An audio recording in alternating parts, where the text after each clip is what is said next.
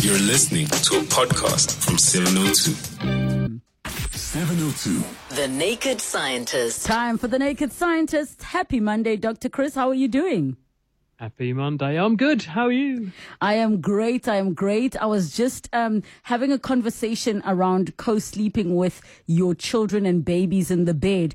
And our guest expert was saying that apparently mothers have an instinct to naturally not roll on top of their babies because I was like, that was my biggest fear. So I didn't sleep in the hmm. bed with my baby.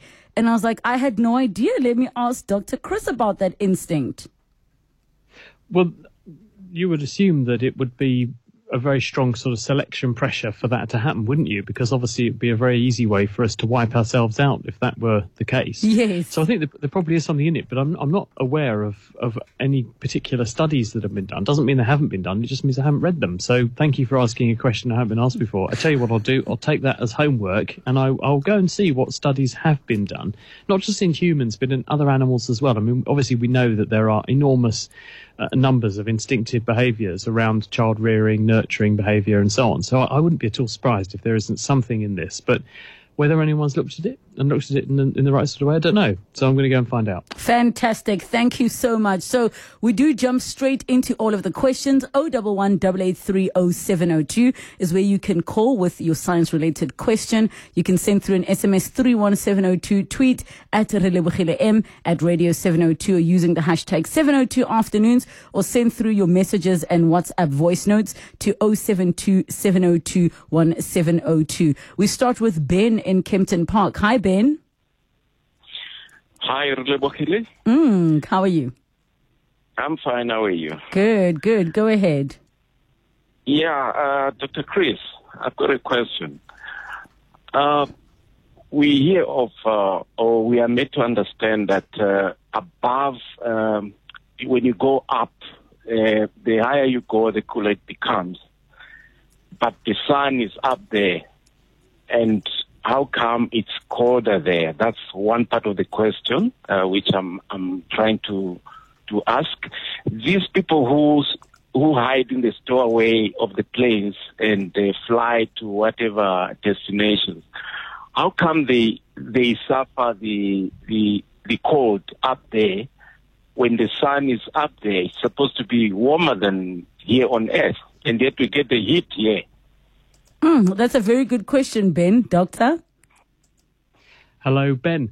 Well, the answer is that yes, it is colder at altitude, but not uniformly so.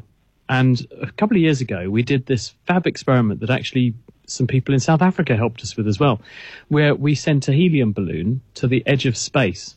And as well as taking nice pictures and video, which was extraordinary actually, you can see it on our website if you look up the Naked Scientist space balloon. We also measured temperature and atmospheric composition on the way up.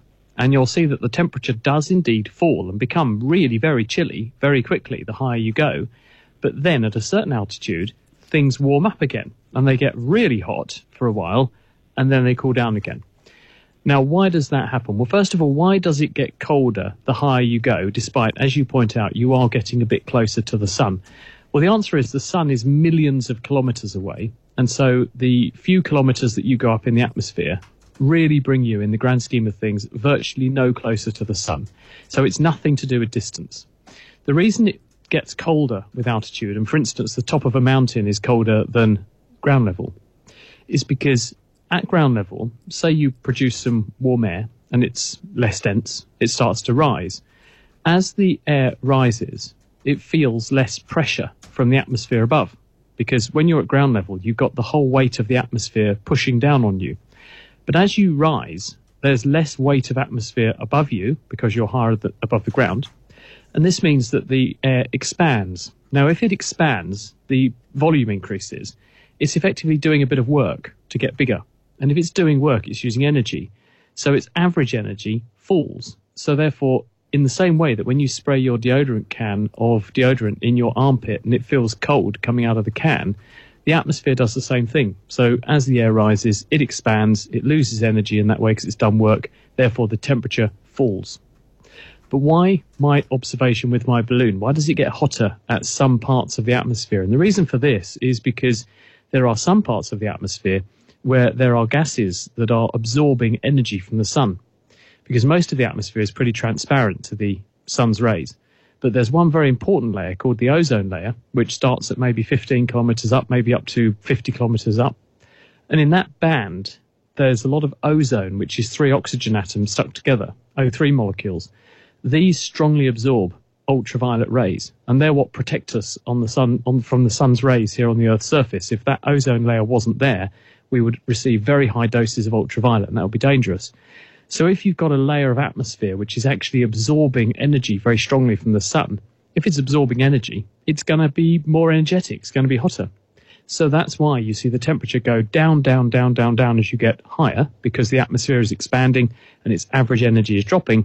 But then the temperature goes rocketing up again as soon as you hit that band of ozone because that's the point at which the molecules in the atmosphere, rarefied as they are, are absorbing energy from sunshine and they get very hot and they stay hot for a little while and then you go out the other side of that band of ozone and uh, you're back into the cool atmosphere again. So the temperature goes down, goes down, goes down a long way, goes up quite a long way, then goes down again.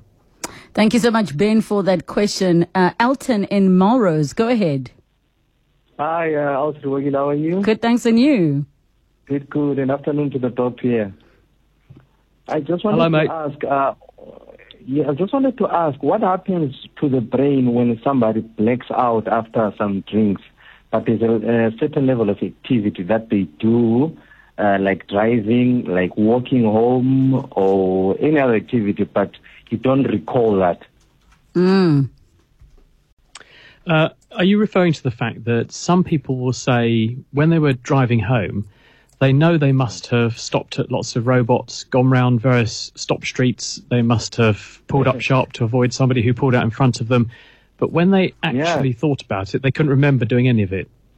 And can't I once asked um, the keyboard player Rick Wakeman. I was talking to him, a very famous keyboard player, and I said to him, "Why do you why do you uh, shut your eyes when you're playing?" And he said, "Because quite frankly, if I'm looking at what I'm doing, I go wrong." But he said it's just like driving. For him, playing the keyboards was just like driving. You can't actually consciously think about where each finger is going. It's all happening on autopilot because you're so good at it, because you've had lots of Yeah. practice, that you basically let your subconscious take over. And so a lot of driving is instinctive. When you become a good driver, the reason it doesn't feel laborious, hard work, and too much of a struggle like it did when you were learning is because you've become really practiced at doing it. And so you've basically displaced a lot of the decision making into pre programmed circuits in your brain.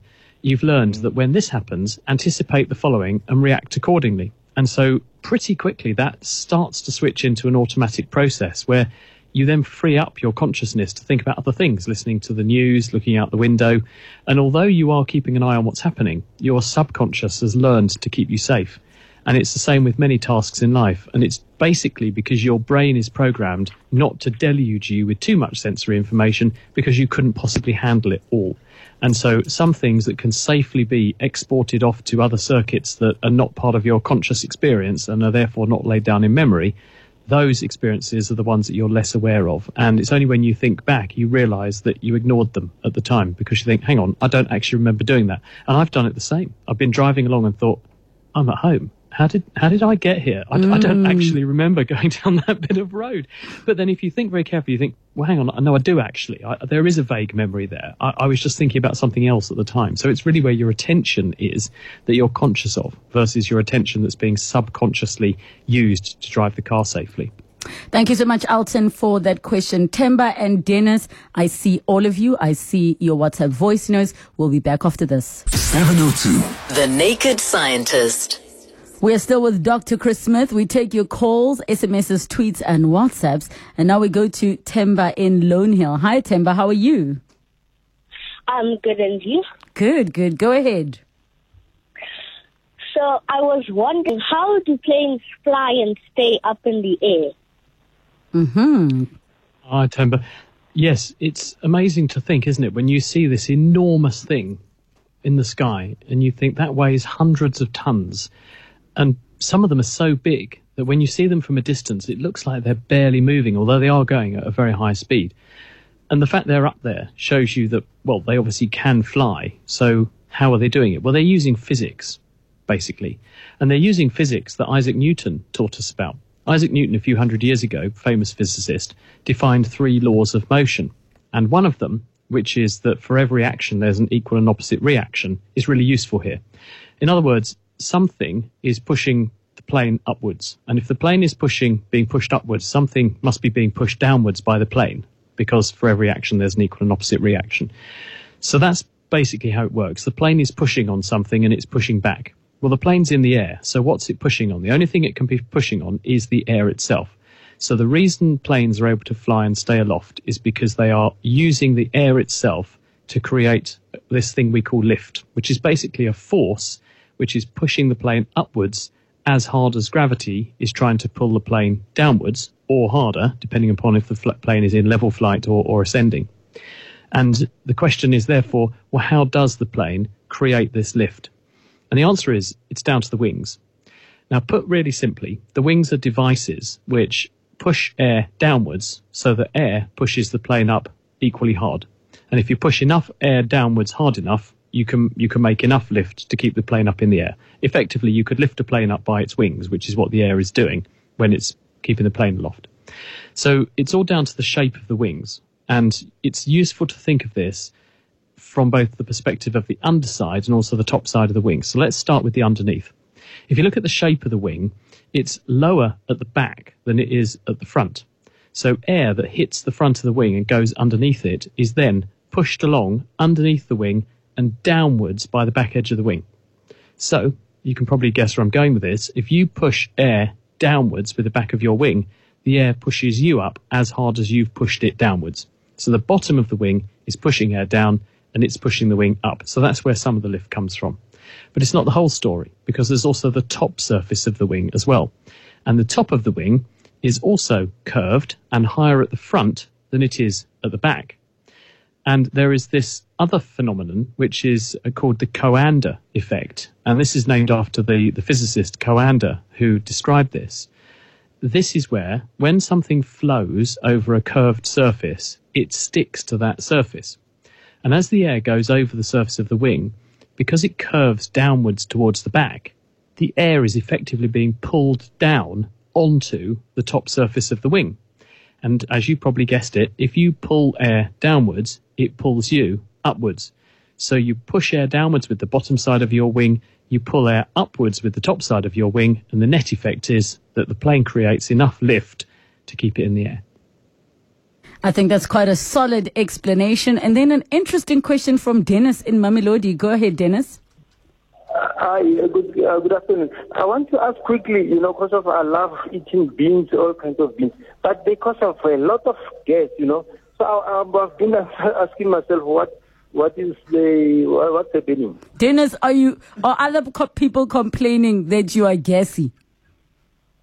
No, no. Even if I'm alone, they cause a lot of gas. You know, I understand. Doctor, why do beans I- I- make you fart? The reason that beans make you fart, and, and so do lots of other vegetables actually, is because they've got a lot of soluble fiber and complex carbohydrate matter in them.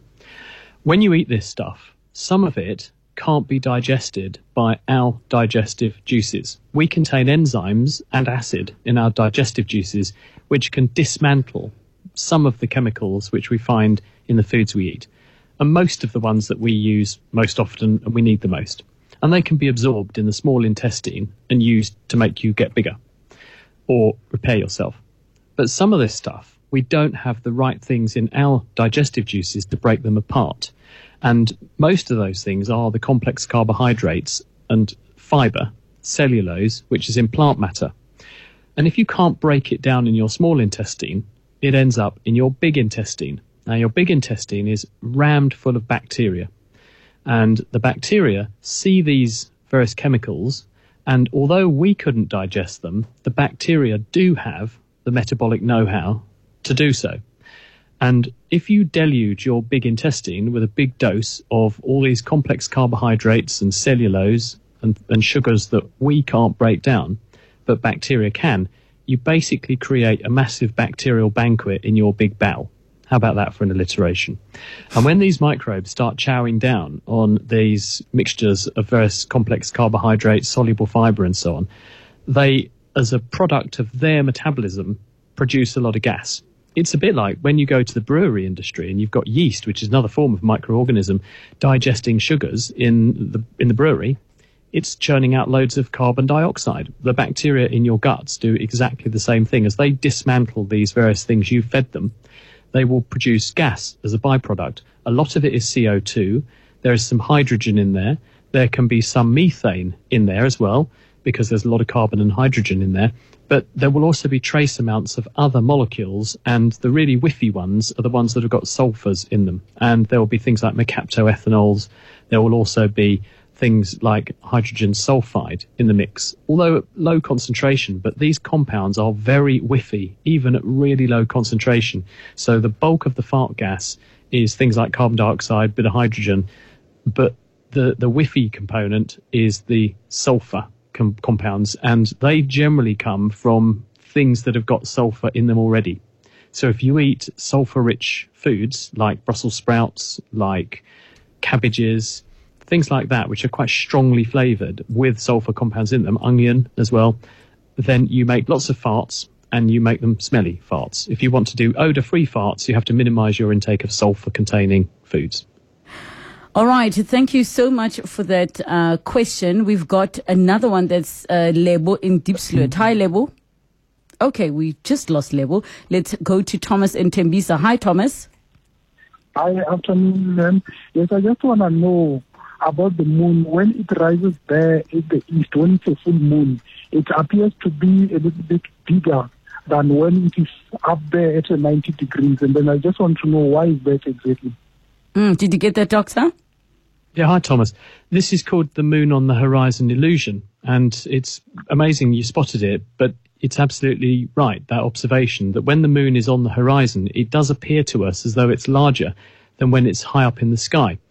But as we were talking about earlier with respect to the atmosphere and so on, the distance that we are at when we are, um, the, the distance away from the moon through our atmosphere is tiny in comparison to the massive distance it is away to the moon. So it's not that the moon is really changing its its size at all. It is our perception of how big it is that is changing. And what's different when the moon is on the horizon compared to when it's directly overhead is objects that we can compare it to. Our brains have evolved to make visual and size judgments based on comparisons. And so if you see something next door to something huge, then you tend to, to regard one as relative in size to the other. So when you see a tree and a house and then the moon behind it, you know that a tree and a house is quite big. You also know the moon is quite far away. So your brain says, well, it, that thing over there must be massive if a house looks this big. So it inflates the moon's size in your perception to balance things up. But when the moon is in the in the sky, there's nothing against which you can make that comparison. So your brain regards the moon and the sun, in fact, does the same thing in isolation. And you don't get that distortion of your perception. So it appears to be a bit smaller when it's right overhead compared to when it's on the horizon. So it's all about perception. Thank you so, so much, Dr. Chris Smith, the naked scientist.